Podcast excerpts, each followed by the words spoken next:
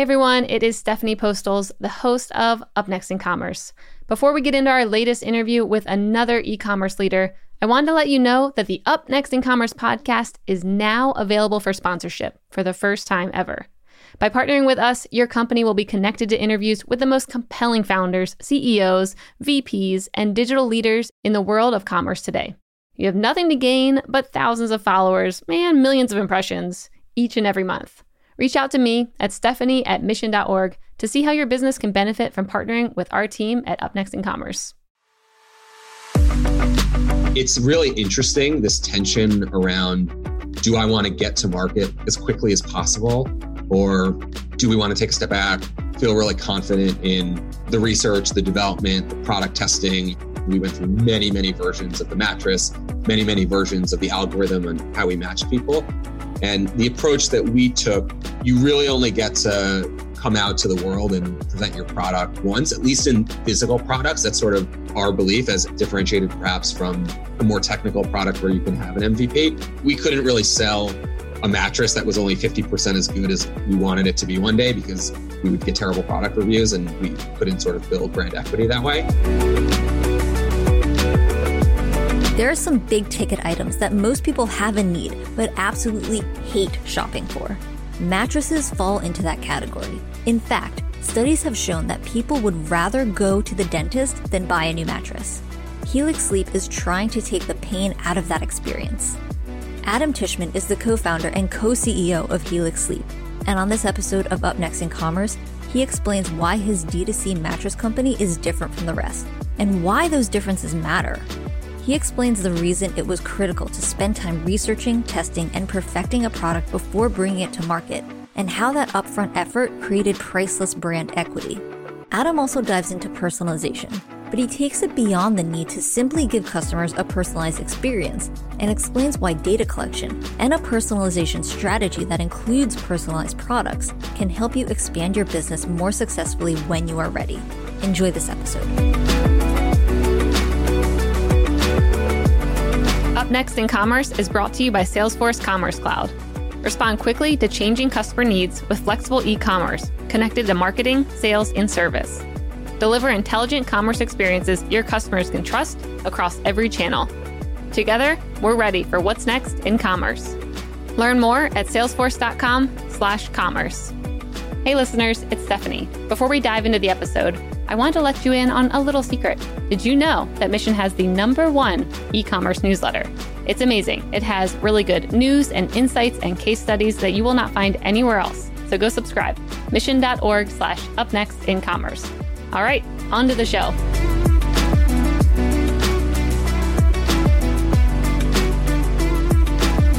Hey everyone, this is Stephanie Postles, co founder at Mission.org, and your host. Today we're chatting with Adam Tishman, the co founder and co CEO at Helix Sleep. Adam, welcome to the show. Hey, Stephanie, thanks so much for having me. Yeah, I'm excited to have you. So, I have never said co CEO before which mm-hmm. I kind of want to start there. Tell me a bit about, you know, being a co-CEO at a company. Yeah, definitely. So, uh, you know, we we founded the business myself and, and two other co-founders out of business school, and over the sort of evolution of of the company and and where you know where we've been over the past five years, um, we actually run it with myself and one of the other co-founders as sort of the the, the two-headed dragon as as as co-CEOs, and then um, our third founder is our CFO and COO. Um, and it works really well because it allows us to sort of manage different areas of the business at the CEO level and also mm-hmm. um, work work really collaboratively together as well. Awesome. So you co-founded Helix Sleep, and that was back in 2015, right? Yeah. So it was uh, founded by myself and, as I said, two other co-founders back in 2015. Uh, the three of us had moved to a new city to go to school. Went through the process of buying a mattress, you know, just for ourselves. And it was sort of uniquely terrible in yep. in in many ways. Um, whether it was really confusing, uh, like pricing and, and really expensive pricing in the store, uh, really just bad in store buying experience. We actually found out later doing research that buying a mattress is actually rated as a worse experience than going to the dentist. Oh um, wow, that's intense. Yeah, and and the last thing was it was just really confusing. Like if you if you don't buy mattresses all the time, which which no one really does, and it's something that you buy someone infrequently, people have a really hard time understanding how to buy it. And so uh, for us, we sort of saw the problem, saw some of the solutions that others in our category were trying to fix this problem and, and, and felt like we could sort of come in and, and, and solve it in a much better, more efficient way. Got it. So five years ago feels like so long ago. What was the market like back then? I mean, who were some of the people, the, the up and coming people, and what kind of unique angle did you guys see in the market at that time? Yeah, definitely. So five years ago, I would say the direct to consumer or just generally buying mattresses online was was pretty nascent. It was, you know, predominantly people were going to stores. There was actually a while where people were buying beds on phones, but we sort of saw the market, which is very consolidated at the like traditional brand retail level. So you have like of Simmons, Tempur Sealy, Sleep Number, Casper, which is you know the most well known and largest player uh, of the mm-hmm. D2C mattress brands, had launched recently um, and had you know really done a good job at showing that this was a category that could generate interest online. You know, somewhat of an atypical category um, with low, as I mentioned, low e-commerce penetration. Uh, what we saw as the issues that I mentioned earlier, we felt that Casper and a lot of the other brands that were starting to pop up uh, were sort of maybe filling in one friction but replacing it with a different friction. So, mm-hmm. um, you know, all of us, including Helix, offer products directly to consumers at much better price points, uh, helping out that value chain issue with traditional retailers. Everyone tries to provide a much better buying experience through a really good user experience on the website, 100 night trial, free shipping, etc.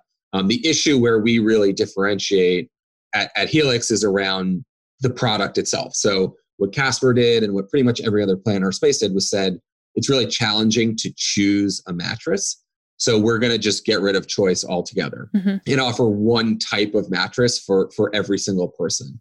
Yep. And what we found doing a whole ton of research and, and talking to people, and it sort of makes sense, you know, if you think about it implicitly, is that there really is a wide variety of needs and preferences as it relates to your to your mattress and to the way that you sleep. The same way that we all don't fit in the same clothing, we all don't have the same exercise routine that works best for us, the same diet.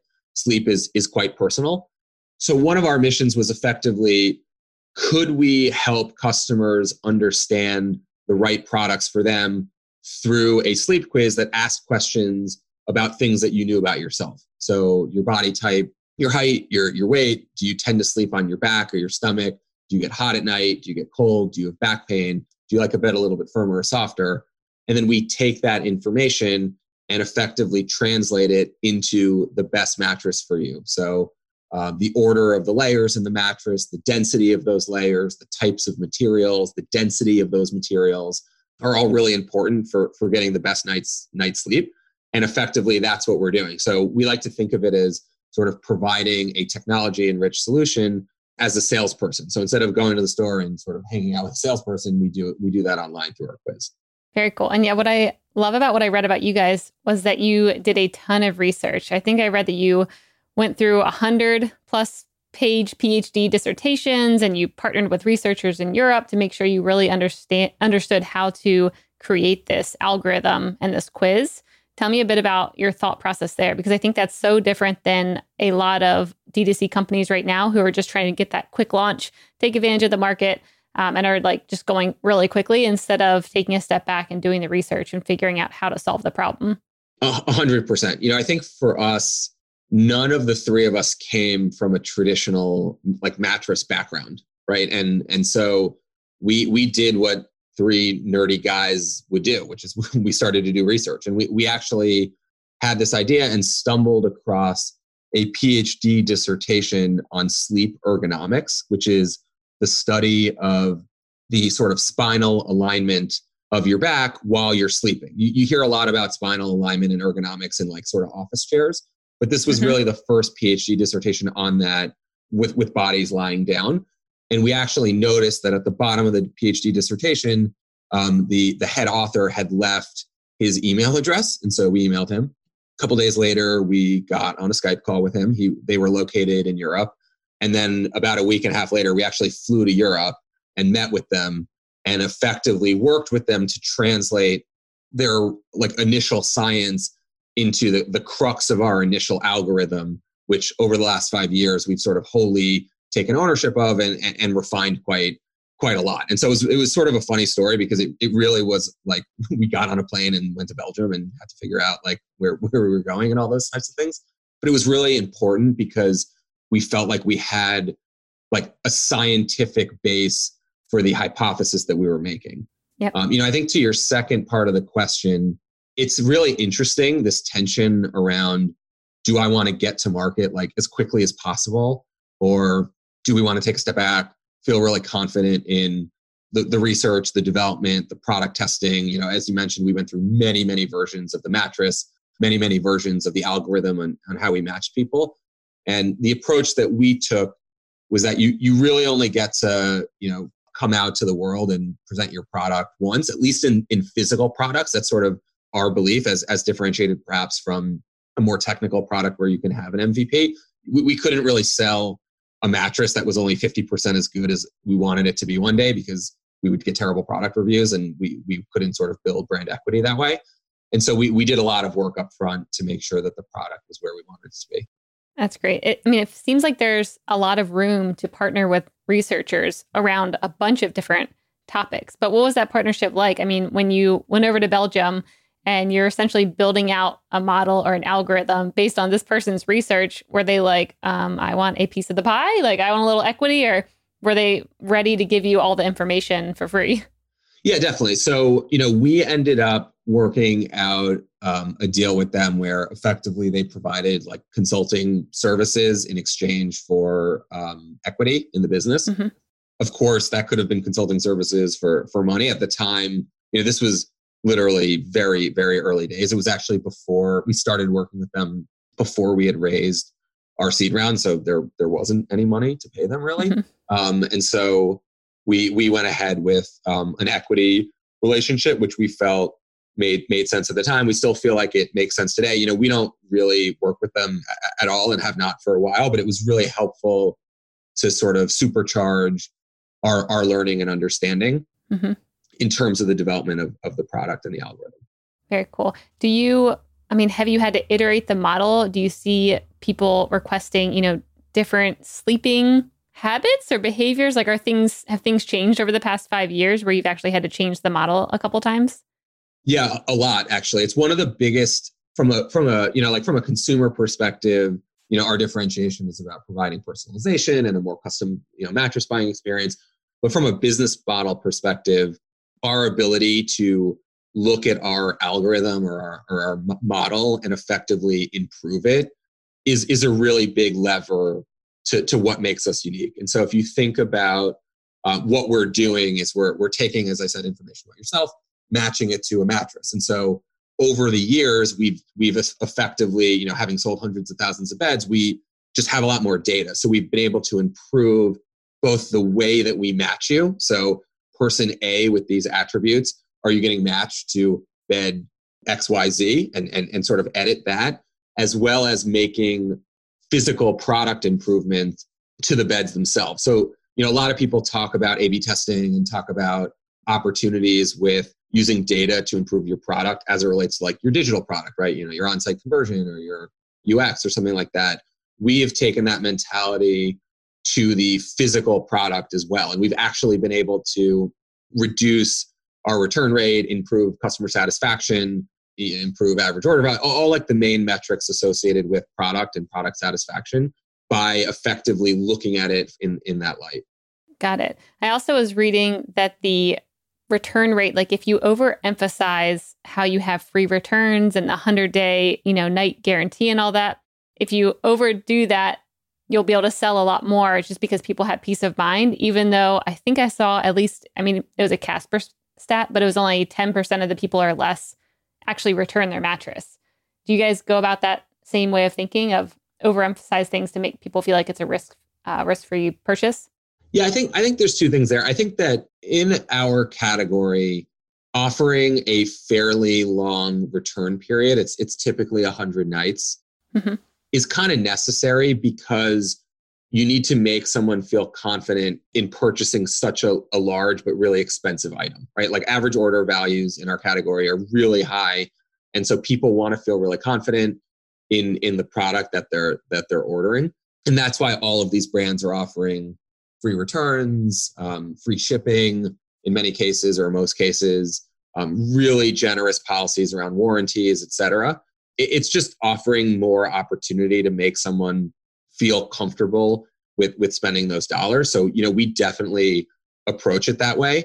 I wouldn't say that we necessarily like overemphasize it. The reality is, um, most people need around two to four weeks to get used to a new mattress, and then after that, you should you you don't really need another seventy days. Yep. But people tend to to like that process, you know. And in, and in terms of return rates, like you, are right that return rates are they're honestly, I mean, Casper's return rate is is probably higher than that number you said, but. Mm-hmm they're not as bad as like retail, you know, like traditional apparel or something where return rates are like 40, you know, 50% or something like that.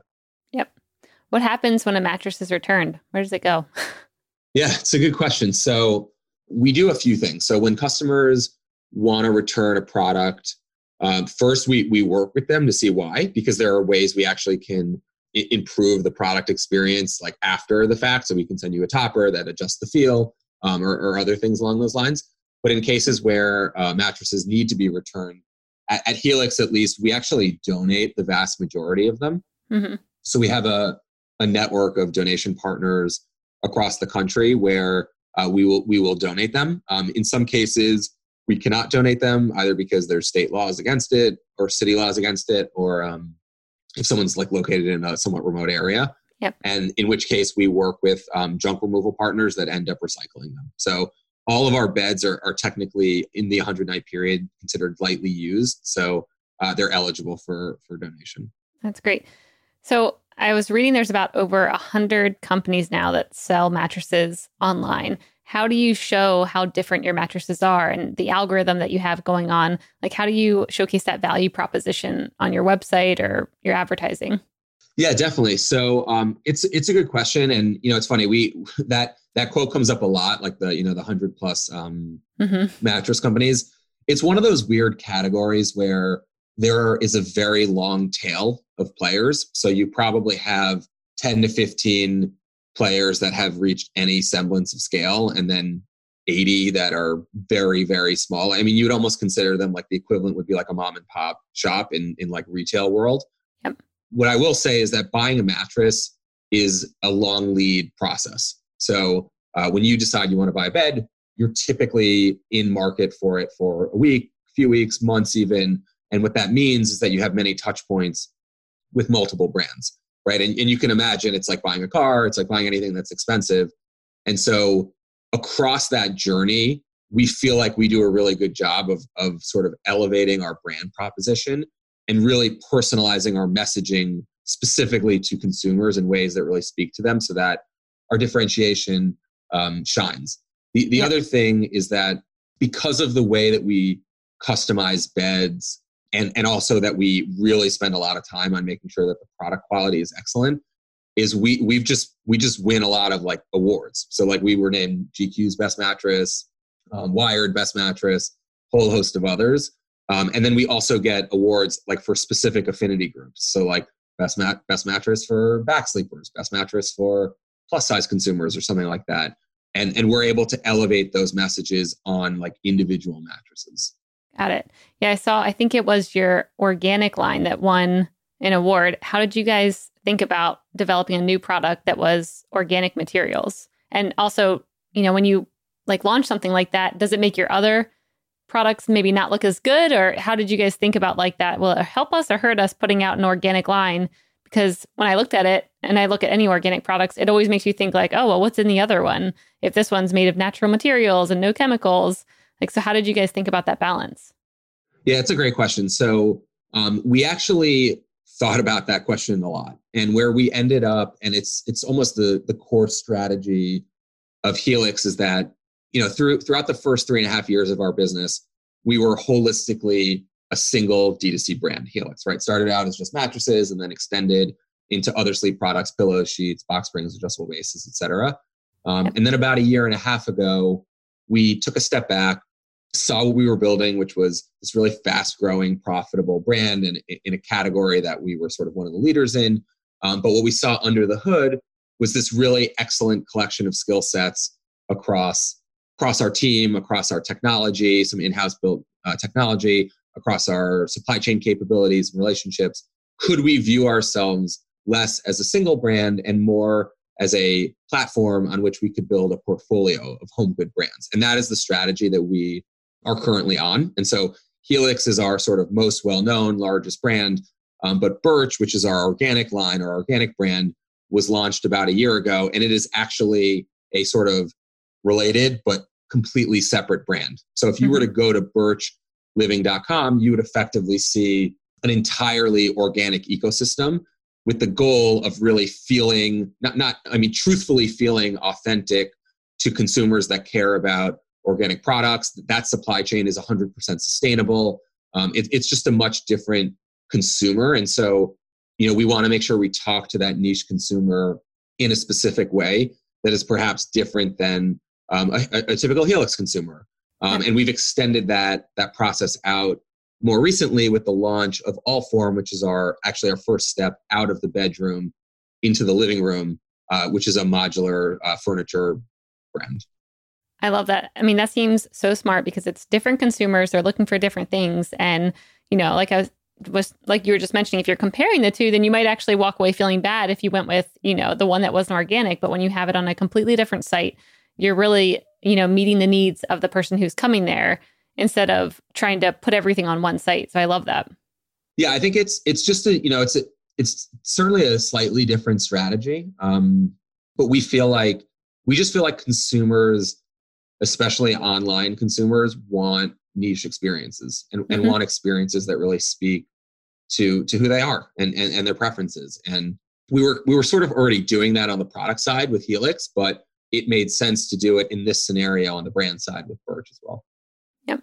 How do you keep track of everything that's happening under the different brands and the different websites? I mean, how do you, you know, make sure any learnings that happen at Birch are maybe transferred over to Helix and over to the furniture line? Like, how do you keep it cohesive when you essentially have now three or four different businesses running? Yeah, it's it's hard uh, for sure. Um, you know, I think we're currently operating under a shared services like model. So we don't have like a team that just does Helix and a team that just does Birch or a team that just does Allform. Um, we're just not this. So the other two brands are just like not at that scale yet. Mm-hmm. But um, so that that that makes this actually a little bit easier because you're having you have the same people that work in a functional area, you know, working across across all of the brands. Yep. But it, it's certainly challenging, it, it, for sure. And you know, we've been able to take a lot of learnings from Helix specifically, which is a much, you know, which is an older brand. It has a lot, it, it just has a lot more data. It has more customers on a, on a daily and monthly basis and leverage those learnings across the other brands, which is, it's typically in that direction from, from a learnings perspective. Yep. I mean, there seems like there's a big opportunity to also retarget prior customers because you already know how to talk to them. You've already sold to them before, and then showing them your new furniture line or the pillows or bed frame uh, even if it's on a different website, you kind of already know how to communicate that to them in a way that has converted in the past. Yeah, absolutely. I mean, I think that's the core um, like business case, right? And you know, and from a business perspective, we like that because you know it allows us to you know acquire a customer, build a lot of goodwill with that customer, and then sell them more products, right? Obviously. Yeah.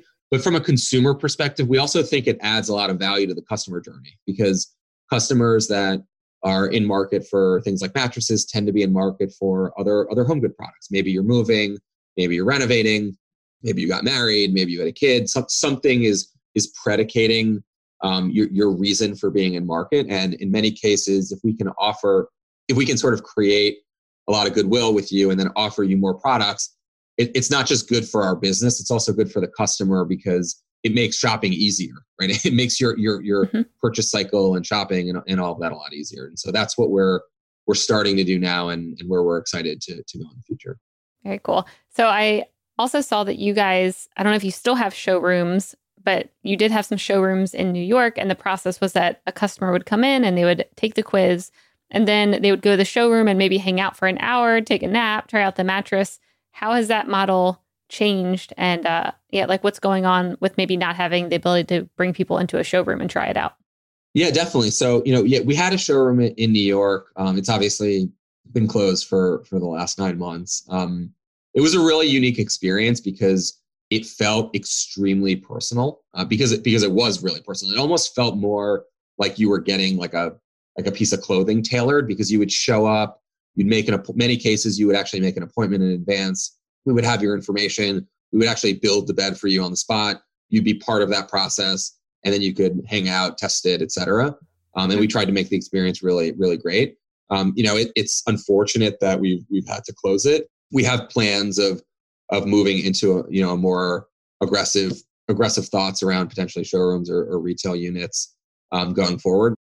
And so, when thinking about your marketing toolkit, what are some of your favorite channels to get in front of new customers right now?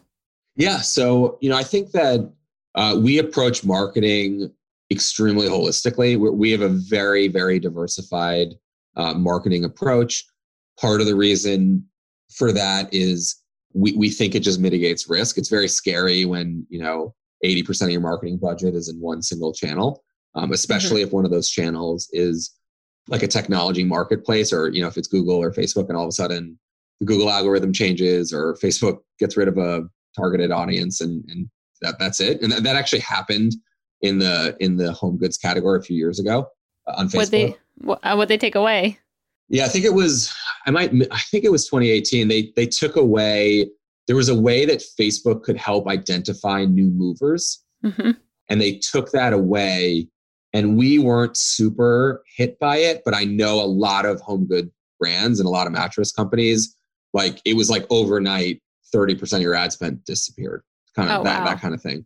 That's interesting. They were even talking about new movers because I'm in the process of moving right now and thinking about do I just want to buy a new mattress. So when we get there, it's already set up, or, you know, because it's going to take maybe a week or so to get all my stuff there. Yeah. So it's very smart to be able to target people like me. Yeah. Um, and so, you know, we, we try to avoid that be, just being too aggregated in a single channel. Um, and so we're really diversified. The other thing is we operate almost all of our channels in house. It's just really important to us to be internal and, and holistic about it. So so yes, I mean, you know, in terms of channels that we we love, uh, it's nothing nothing crazy. You know, we, we're obviously across all the digital channels, radio, podcast, direct mail, all of those. I think I think the the magic, you know, if there is magic, the magic for us is really around thinking through the, the customer funnel holistically and making sure we understand and attribute accordingly um, mm-hmm. with a pretty diversified marketing stack. So, in thinking about 2021, what kind of trends are you most excited about, or you know, new behaviors that you've seen occurring that you guys are excited about? Yeah, I, I think there's a lot. You know, I think obviously, um, just in general, COVID has really accelerated like e-commerce adoption. You know, in in atypical categories, and so I mm-hmm. think that's pretty exciting to see where that settles. You know, once hopefully the, the world gets back to normal. You know, I think a few areas that we're particularly interested in is there's there's a lot of movement on like payment options and, and like better opportunities for people to pay um, which is sort of exciting. Another one is really around like blending products and services. So um, sort of like offering re- like sort of offering services and attaching them to products and using those as ways to like better convert customers and like the tools available to do that are, are pretty interesting and then yeah and then you know and just for us it's really around continuing to personalize our web experience um, provide better better customer experience and and those types of things. So you know i think 2021 is going to be a really interesting year. I, I think it's actually going to be like two distinct years in one. Like the first half and the second half will be just completely different for a lot of businesses. Um, and i actually would encourage anyone that's like thinking about either starting a business or, or, budgeting for a business to think about the world that way. You might actually want to have budgets for like a like a beginning of the year plan and a second half of the year plan because it's just really hard to know where where we'll be. Um, I, I, feel mm-hmm. confident in knowing where we'll be for the next like three to four months, but after that, it's going to be it's going to be a completely new experience. Yep. Yeah. Yeah. I completely agree. So I want to dig a bit more into you were just mentioning about merging products and services, and I haven't heard anyone talk about that yet. So I want to hear more. Um, what are you thinking around that? What kind of tools are popping up that you have top of mind?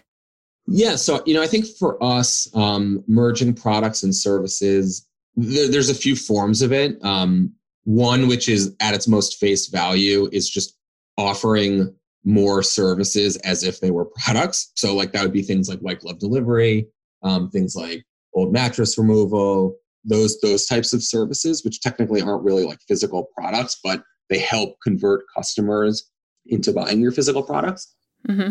Perhaps the more interesting area is as it relates to customer experience, and and can you empower your customer experience team to provide service as opposed to just being like a like an answer center, right? So like, yep. you know, I think a lot of people view customer experience or customer service as an area where people go to ask questions, but can you be more proactive providing service, whether that service be design consultation, be um, you know like helping think through answering questions or, or whatever it might be um, that really activate in, in almost a little bit more like a sales channel. I think that that's really interesting as well for us. And then you know I know a lot of other people are thinking about other other types of service um, services they can offer. Obviously, this is just what, what we're thinking about, but I, I think that you're going to see a lot more like web experiences that are trying to provide like a service like experience to a consumer in addition to a product. Got it. Yeah. and it seems like once some of those services start happening, though, a lot of times they can become commoditized where then the consumer just starts to expect it. I mean, I'm even thinking about, you know, contactless delivery and things like that, where it might cost some businesses, you know, extra money to be able to do that or take a mattress away or whatever it may be. But I think eventually it'll become standard and the, that businesses need to start planning for what are the consumers looking for now and what will eventually have to be absorbed into the margin because it's, you know, commoditized. Absolutely. Yeah. I mean, I think that if what you're adding is something that can be easily commoditized, it certainly will be. Mm-hmm. If what you're adding is differentiated, unique, and valuable, then you should be able to charge for that value, right? It's sort of that simple. And so you know, I think the example I use, like white glove delivery, is not. It's not. That's not like unique to us. Like, we're not the only people that can do that, obviously. And so, offering that perhaps could be something that becomes table stakes or something that consumers come to have a level of expectation. But offering like really niche opportunities to engage with someone on our CX team to help you through the buying process, mm-hmm. that that's not a commodity, right? Like that's something that um, you can really get to an amazing place through training and through through branding and through um, just like the entirety of your of your ecosystem in my opinion and so i definitely agree that some of these things could be commoditized but if you're doing them right you should be able to either it should show up in your financials somewhere whether it's mm-hmm. like you can charge more your conversion rate is better etc all right, let's move over to the lightning round brought to you by Salesforce Commerce Cloud. This is where I'm going to ask a question and you have a minute or less to answer. Are you ready, Adam? I hope so. All right. First up, if you were to have a podcast, what would it be about and who would your first guest be? If I had a podcast, I mean, this is a boring answer right now. It would be on like deep, effectively what I was just talking about, which is like the future of D2C. And my 1st mm-hmm. guest would probably be uh, Jeff Raider from Harry's. Oh, that's a good one. Awesome. What's up next on your Netflix queue? Uh, I'm about to finish the last episode of Queen's Gambit, and I love it. It's really yes. cool, and I like it a lot. So good. I finished yeah. that too. It's awesome. What topic or trend do you not understand today that you wish you did? Um, I dabbled in in like high level cryptocurrency a year and a half ago, and I just uh-huh. don't understand it at all. So I, I, wish I knew it better because I think there's opportunity there, but I'm, I'm not sure I'm the the guy that's going to find it. Uh, what's the nicest thing someone's ever done for you? Wow, the nicest thing someone's ever done for me. I get that response a lot. Whoa, deep. yeah, I mean that's deep. I don't know. I mean, I, I'm pretty. My wife married me. That was pretty nice. I'm pretty happy about that. Um, you know, what I, a nice lady. I, I, know, right? What a nice. I, I guess the the nicest thing. Um, we had some pretty good. Like, I'll just bring it back to Helix. I don't know if that's a boring answer or not, but we had some pretty um, awesome early advisors that really didn't need to give the time that they that they gave and, and it was just like immensely valuable so i'll go with that that's a good one all right and then the last one what one thing will have the biggest impact on e-commerce in the next year uh, well the the real answer is covid and, and the vaccine that that's the that is the answer and I, I think that anyone that tells you it's not macroeconomic facts is lying from an internal standpoint I'll go back to something I said earlier. I think that like the the movement in payment processing is a pretty big deal, and not a lot of people are thinking about it. Um, and I think that's going to be a big deal. Yep, cool. All right, Adam. Well, thanks so much for coming on the show. Where can people find out more about you and Helix? Yeah, definitely. So come check us out. It's helixsleep.com. Uh, for, for Helix, for Birch, it's birchliving.com. And for Allform, the modular sofa brand, it's allform.com. Yeah, and that's that's sort of the best place to, to check us out and, and learn more. Awesome. All right. Well, thanks so much and have a great night. All right. Thank you so much.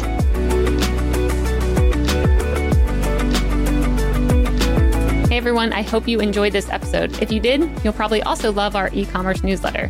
To get it delivered straight to your inbox every week, sign up at mission.org slash upnext in commerce. Up Next in Commerce is brought to you by Salesforce Commerce Cloud and created by the team at mission.org. Subscribe now at Apple Podcasts or wherever you listen to podcasts.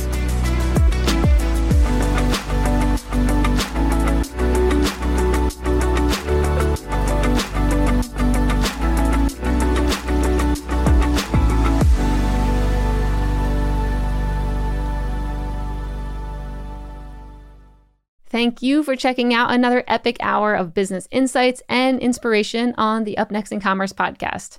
If you like what you've heard and you're interested in partnering with us to bring your brand to a growing audience of e commerce experts, reach out to me at stephanie at mission.org to get the conversation started.